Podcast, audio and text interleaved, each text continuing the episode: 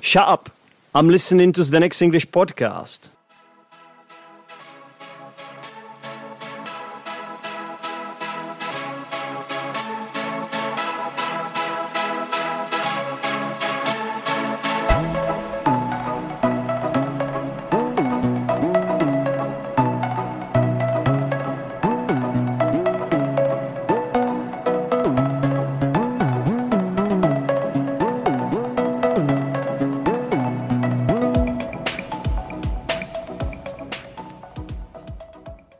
Everybody. This is Zdenek. Welcome to another episode of Zdenek's English Podcast, which is a podcast for English learners, mainly at levels B1, B2, and C1. So, we are talking about intermediate, upper intermediate, and advanced learners of English. I hope you guys like it. If this is your first time listening, then thank you for tuning in, and hopefully, you will be satisfied with what I have to offer in this particular episode because I'm going to talk about a book.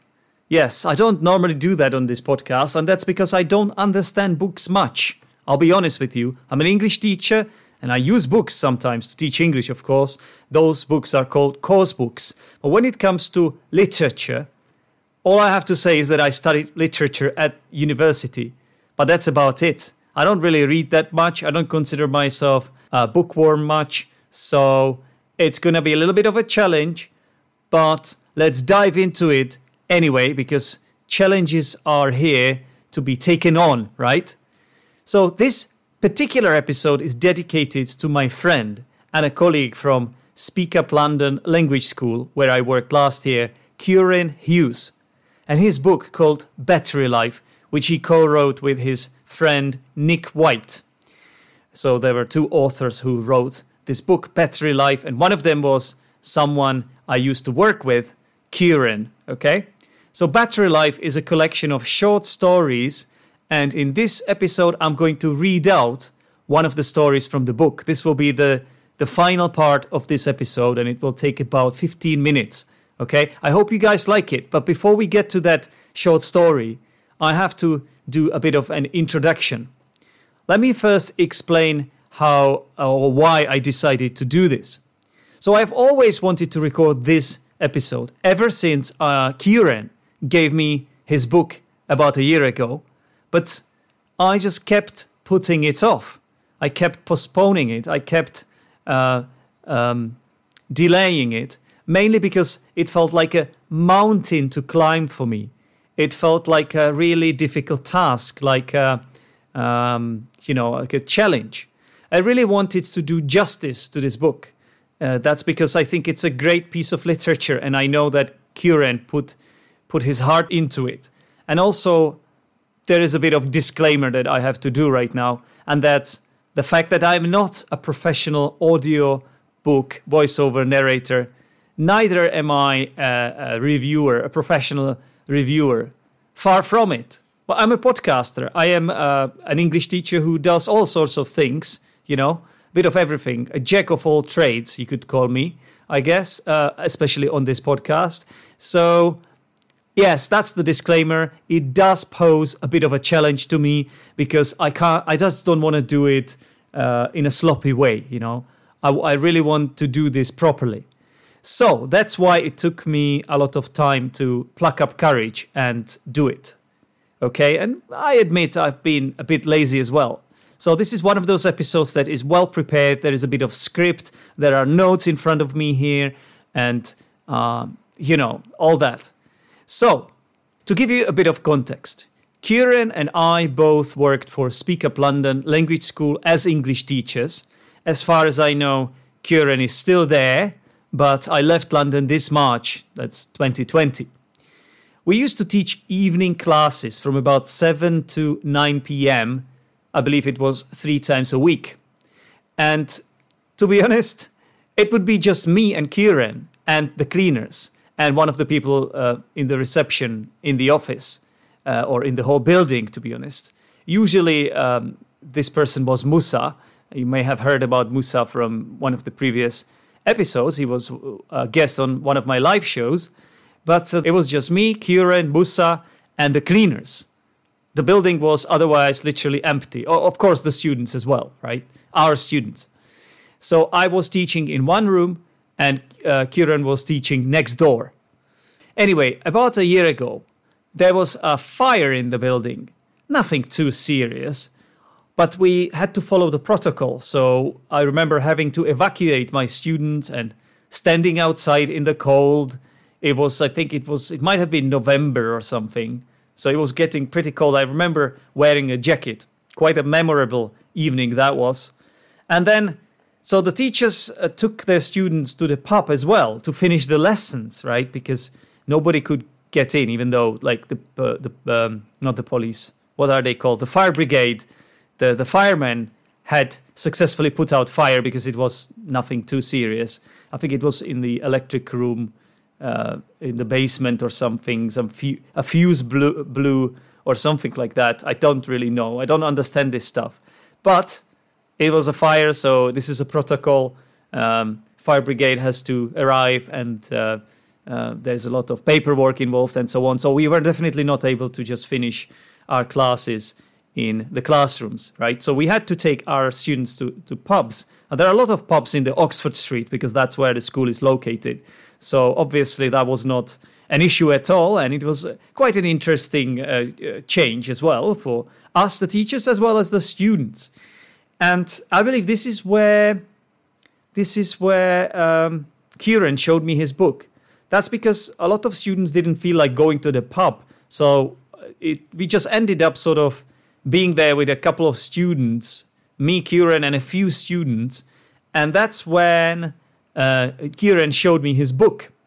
And he was very humble about it. Uh, it was not as if he just sort of pulled it out and said, Zdenek, here is my book. Now read it. It's cool. Now, not really. Because Kieren is quite a humble guy. Uh, so I, fi- I think the way it started was that we sort of got to talk about create our creative projects. Yeah, I think I mentioned my board game to Kieren, and then he sort of, uh, in response to that, he started talking about his book and the fact that uh, he's also a script writer and uh, stuff like a film film producer or something like that, a script script writer, I think it's called. Yeah, something like that. So the point is, Kieren was very humble about it and then he did show me the book, and I was like, wow, this is cool. Uh, do I actually have a colleague who has written his own book? It has never happened to me, you see. So I, I was quite um, amazed by that, uh, just impressed, really, because just, just, you know, having the person there who wrote the book, it's a big thing. Because I, I know how, I, I don't really know, but I can imagine how much work it must have been to write his own book like I said, it's not just Kieren's book because he co wrote it with his friend Nick White. But um, the point is, um, this was an amazing moment. And Kieren also said, ah, take it, take the book. And that's because he's got more copies of that, obviously. If it had been the only copy, uh, he wouldn't have probably given it away like that to me. But it was really nice of him to do that because I felt, I really felt special at that moment. He's giving me his own book. It's not just any book, it's his book. It's a book he wrote, you see? So it felt like a special moment. But there is there is another sort of layer to all this. I'm ashamed to say that I don't really read that much. Now, I have read stuff in the past. I had to read a lot at university and stuff, even Shakespeare. I had to read Shakespeare.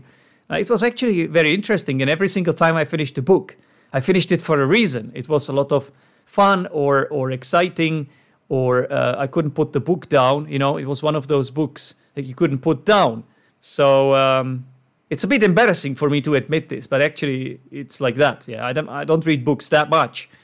And for example, my cousin Honza, who has been on this podcast many times before, especially he featured in the episode called Road to Civilization. It's like a series of episodes, in fact. And to be honest, uh, Honza and I couldn't be more different. Yeah, he he reads books on a daily basis, twenty four seven, I would say. But me, not really.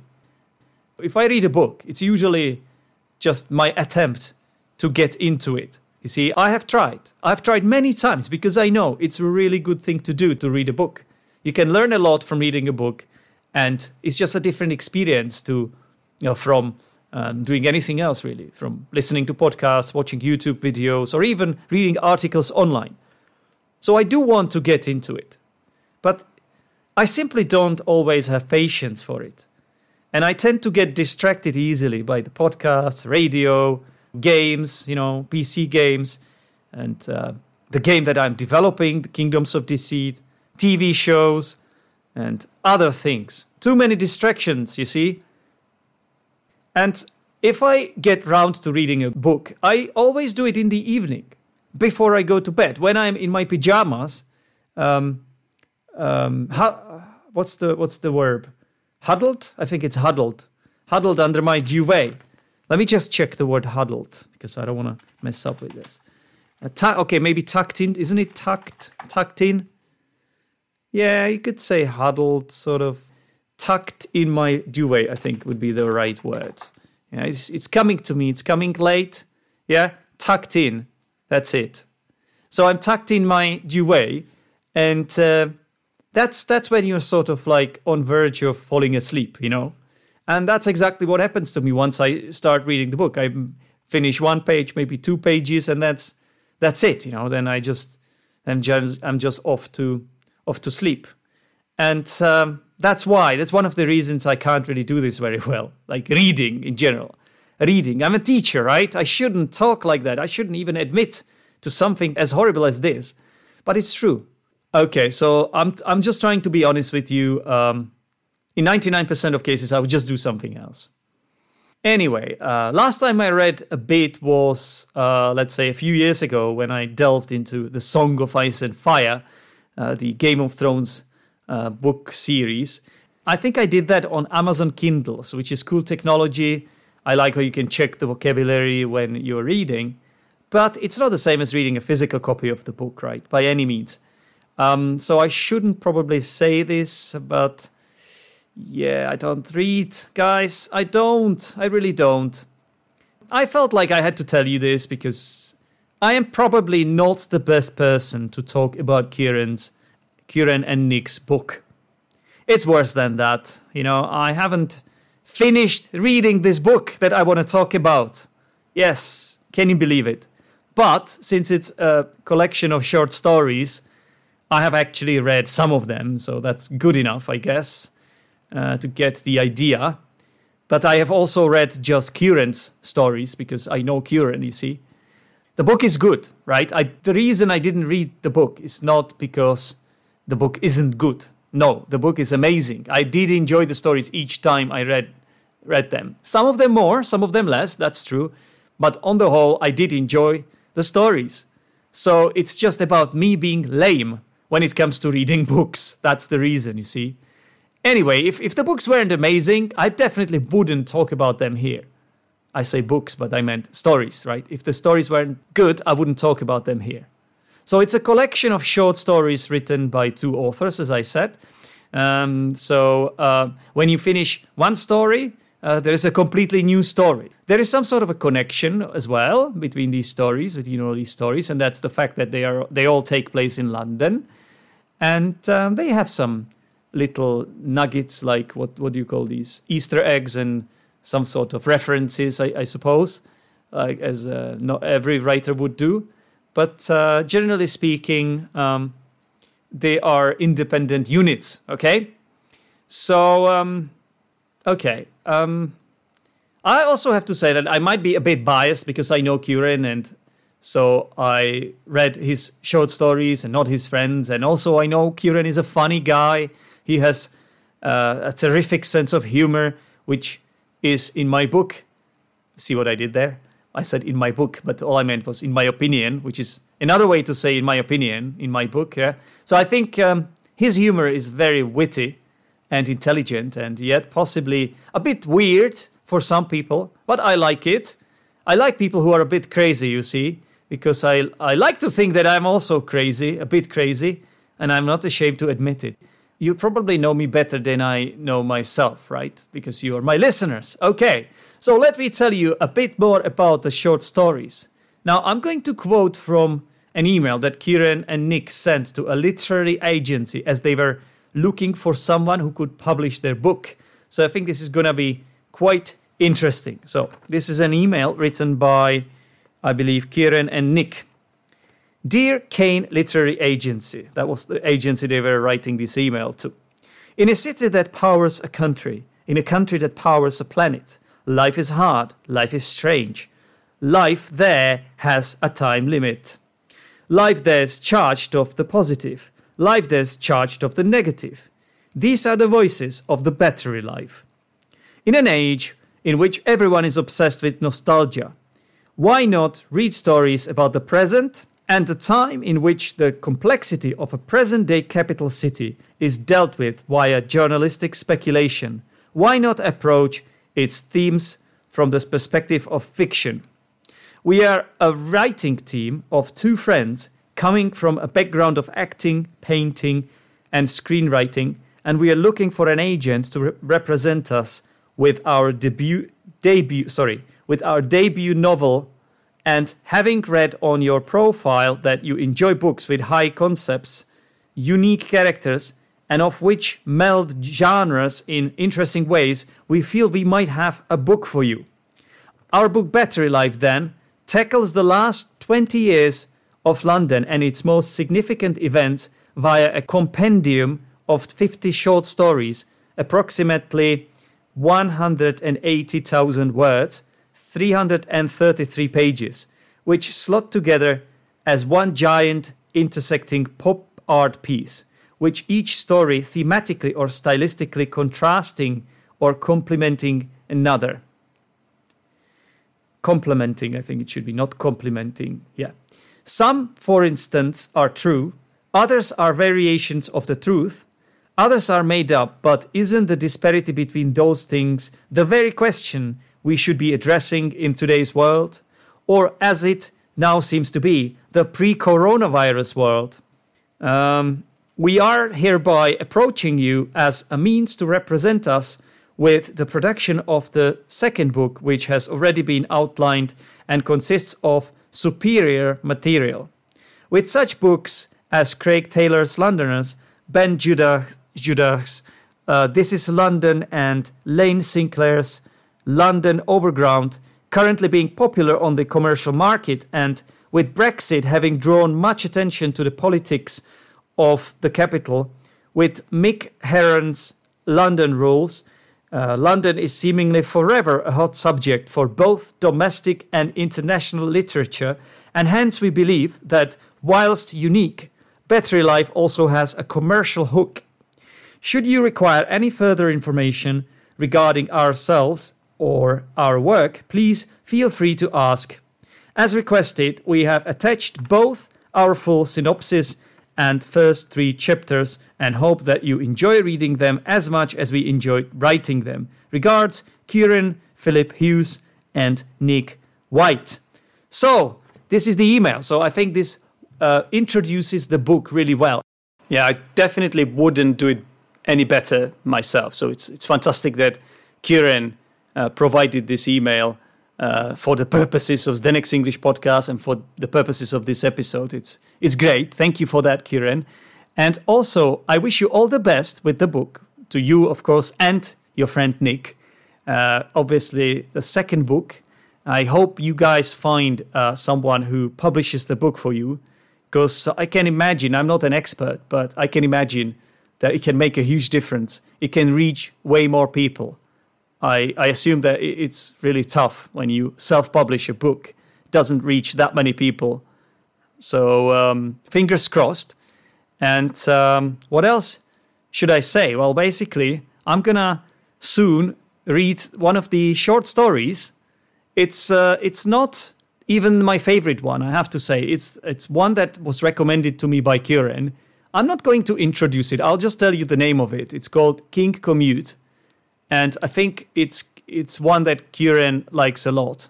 Okay, um, my favorite one is actually called Stargazer. I've already told this to Kieren. He knows, and it's actually about a crane operator. So a crane driver, a crane. You know, it's uh, that that machine that you find on a construction site and that uh, sort of picks up large uh, concrete blocks and uh, moves it from one place to another. Okay, and um, so the driver is in his cabin somewhere high up in the sky, and it was about uh, how this driver felt. I think he sort of I don't want to spoil it for you, but it, it had a melancholic tone to it, which is exactly how I was feeling when I was reading it back then in London. It it sort of struck a chord with me, and um, that's because life in London isn't easy, and it might be a bit a bit weird because you are surrounded by a lot of people. Yet I felt so alone at that time. I felt really lonely, just like that crane operator did, high up in the sky, looking down on things being sort of distant from everything else, literally, literally away from everything, from the civilization, right? So um, that's my favorite one, but I'm going to read a different one, the one that is called King Commute. I think it's shorter, but I won't tell you about it because I, I don't want to. I don't want you to be sort of biased. I don't want to spoil the experience because I want you to handle it yourself. And I just wonder what sort of experience you will have with it. And hopefully, after I publish this episode, I'll receive some interesting emails from you and comments. Uh, it would be fantastic if you did that, guys. And that's because I'm planning to have Kieren back on the post- podcast. I say back, and that's because he has already been in one of the episodes. It was in one of the um, episodes about the coronavirus. You know, you know that series I did back in March. Was it March, April, something like that? Yeah. So uh, Kieren was one of the guests there but this one is going to be much bigger, and I would like to interview him about this book, about the short story that I will have read, um, or I will have published, and he will have listened to, obviously. And um, what else? Um, yeah, that's it. That's pretty much it. I hope uh, Kieren is satisfied with how I uh, handled this because it's not an easy subject. Okay, it's not easy to do justice to it, as I said before. But I think Kieren and Nick's book deserves a lot of credit. It's a really fantastic piece of literature. And hopefully, in the future, all of you will have actually a chance to read his short stories. Okay, so that's it. Without further ado, enjoy me reading out the short story called The King Commute.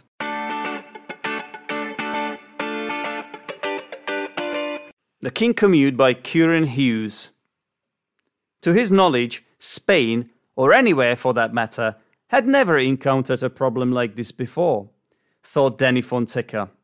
Nothing like the problem he and many others had encountered three days earlier, on the 25th of March. For the 25th of March had been the day that London inadvertently created the King Commute.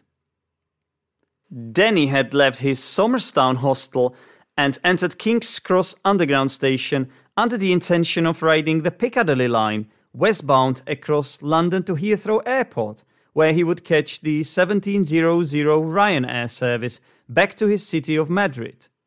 It was around 1330 that he began to notice that it was becoming abnormally crowded amidst those tunnels, a number of failing Oyster cards, and a strange high demand for croissants at the sandwich bars were building queues of increasing lengths that were then merging with the paths of the passers-bys. It was after 20 minutes of queuing to get through the oyster barriers that he became aware of both his luggage bags and the guitar he wore on his back becoming an irritation to those who stood next to him. Although he was aware of their frustrations, he was also a tall man, of which meant two things. Firstly, that he was unlikely anybody would bother trying to push past him, and secondly, that he could see over the heads of the smaller commuters to work out what the origin of the problem was. The problem with this advantage was that even beyond the barriers and on the escalators, etc., the origin to this problem never seemed to reveal itself. Eventually, a blockade of police and security appeared along the barriers to stop the crowds, claiming that many people were apparently falling onto the tracks below due to overcrowding, and that people would have to turn back to find alternative methods of travel. Danny had an ability to notice this before everyone else had, and so began to use his size to make his way back, with great difficulty, to the streets above, where he was met with an even more shocking revelation. That from the entrance to the station to as far as he could see to edges of this area's wide streets beyond were a further ocean of faces, clogging up both pavement and road, all looking in various directions in equal befuddlement to those emerging back out from the station behind him. What had caused this madness? he thought to himself. There were a number of elements to consider here. First, a football match was coinciding with a concert to a highly popular rock band. People had been granted half a working day, and both transport and shops all had offers on. All of these things, it would seem, had come together at the wrong time and place and had led tourists, workers, consumers, and sports and music enthusiasts to descend upon the busy city at the same time. Now, a rumor was spreading from one commuter to another across the King commute towards him and beyond that all the tubes had been temporarily shut down due to processions of falling passengers leaving the underground trains immobilized in their tunnels, meaning everyone would surely have to walk. He too then had no choice and so stepped into the streets, that new path of the King commute, to try and make his way forwards somehow to Heathrow. Surely the police, the town planners, somebody, he thought, would have this problem resolved in the next couple of hours, and things would surely disperse. It was then that the buckles on his bags and clothes seemed to connect to those of the people next to him, and he unwillingly became a symbiotic component of the King commute. The 28th of March. It was only after he had passed his hostel three times, after his flight had left over nearly seven times, and after he had used his physical dominance to pickpocket those nearby of their croissants, that his degree in psychology began to take on usage in his life.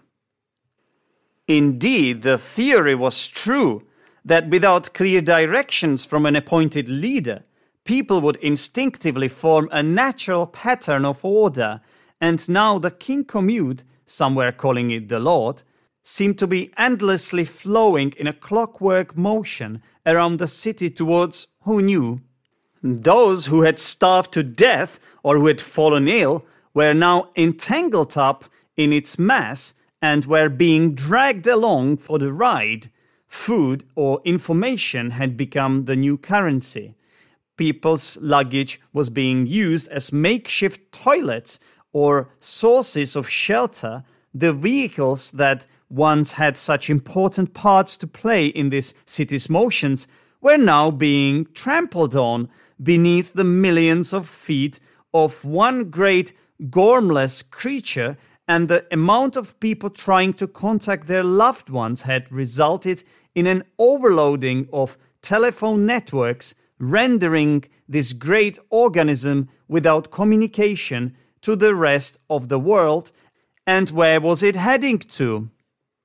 He had assumed that most were trying to make their way to the suburbs where the crowd would presumably disperse, but he was as guilty as no doubt everyone else was in simply agreeing to follow the first immediate person before him.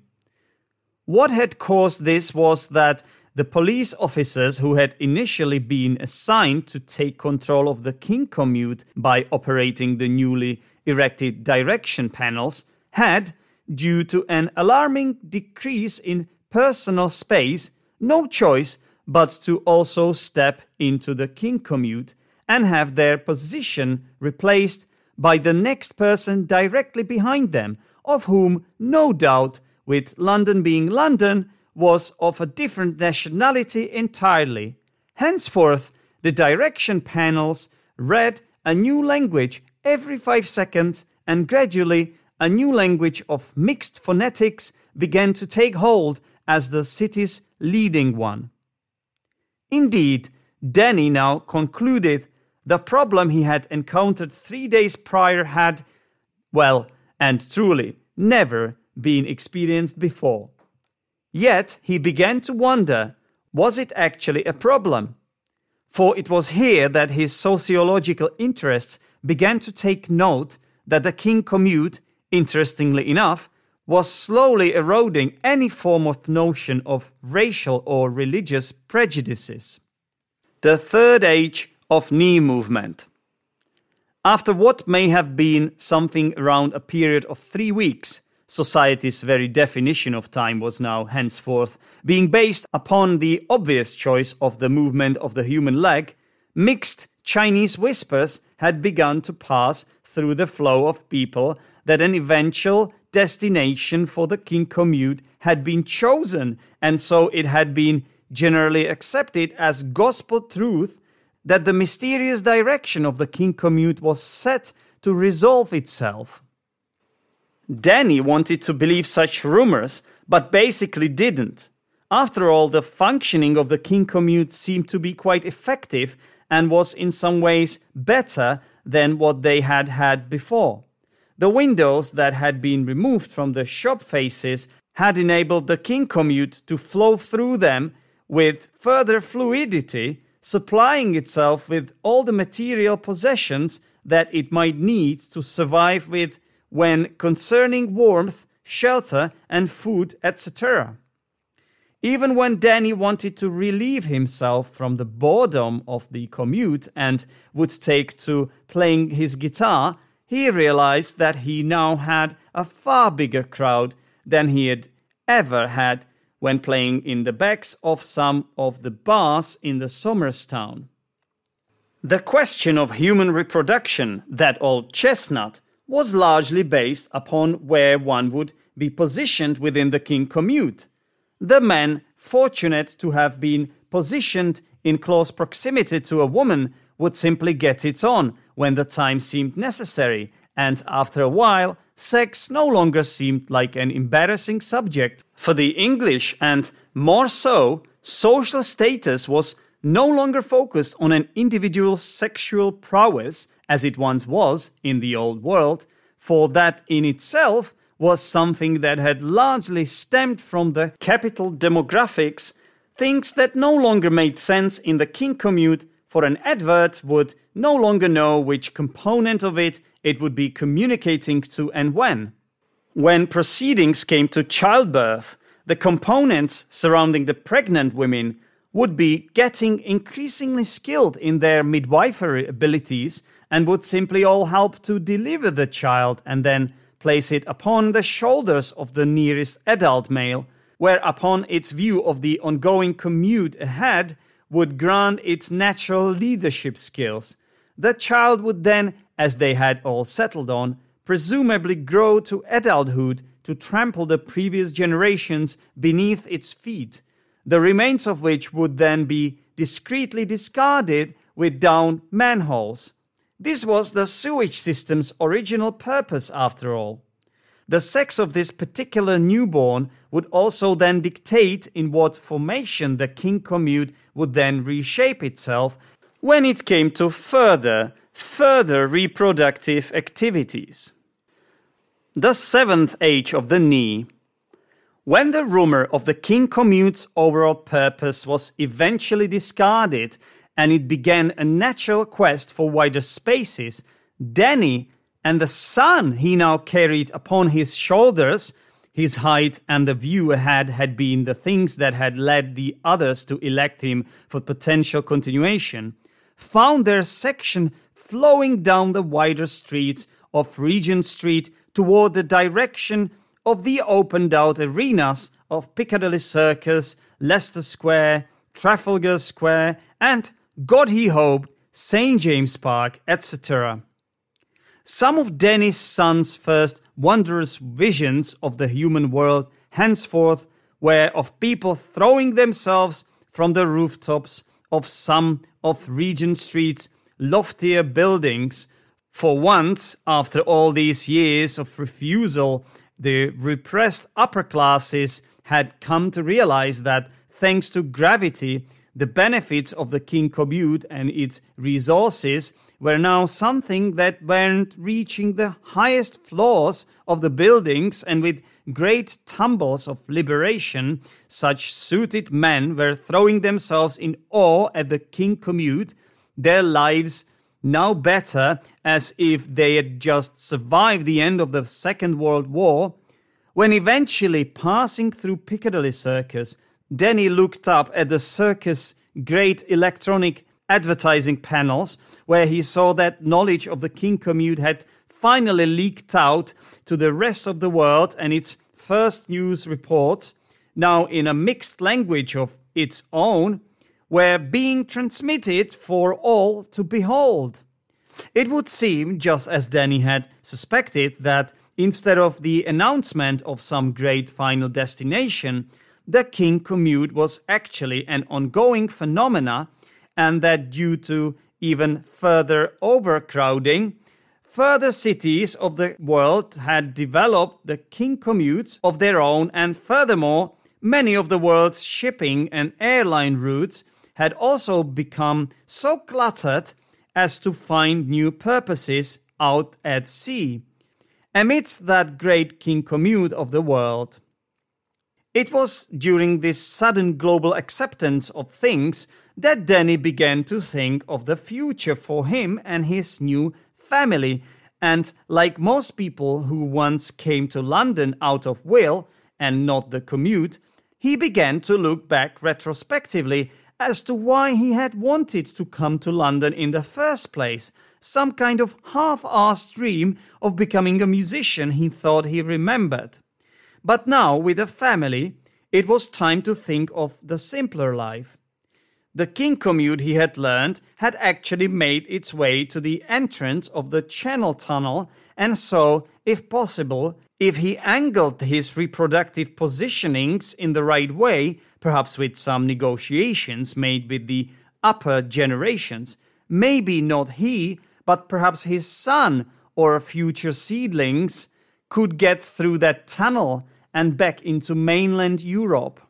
Upon the other side, perhaps they could then slingshot themselves into the other orbit that was now being dubbed the Great European Tract, that would then, with a bit of luck, take his gene pool back into Spain, back into Madrid, where the heritage of his old world had once begun.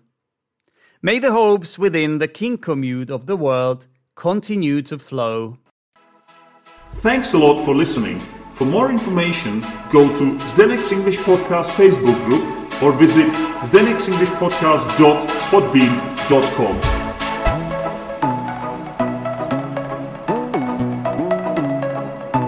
Listening to podcasts can help you with your listening skills.